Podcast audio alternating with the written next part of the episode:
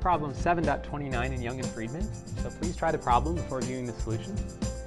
told that there's a book here sitting on a table, and that book has a mass of 0.6 kilograms,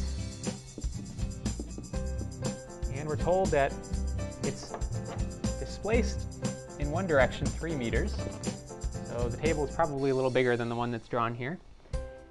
And as it's being displaced, the force of kinetic friction on the book is 1.2 newtons. Okay, so as it's being displaced, friction will exert a force of 1.2 newtons. And friction always opposes the direction of motion, so it's going to be in the opposite direction. So we're asked to find the work done by friction on the book. Okay, so the work done by friction is just the force of friction times the displacement. Okay, so the force of friction is in the opposite direction is the displacement. So minus 1.2 newtons. The displacement is 3 meters. So the work done by friction is minus 3.6 joules. At that point, we're told that the book is pushed back to its original position. So let me uh, start with the book here. And let's push it back 3 meters. And when we do that, friction opposes that and must point in the other direction with a force of 1.2 newtons. How much work is done at that point?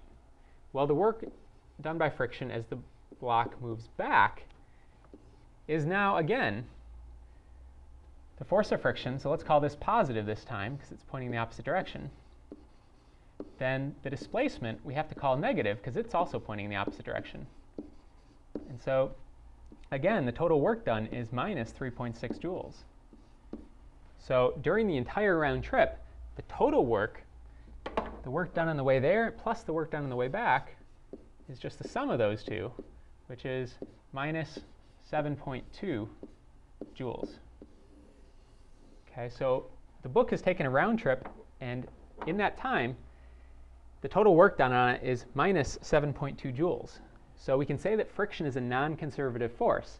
This is a property of non-conservative forces, that if they act on an object that moves in a path that takes it back to the place it started, a non-conservative force will do non-zero work.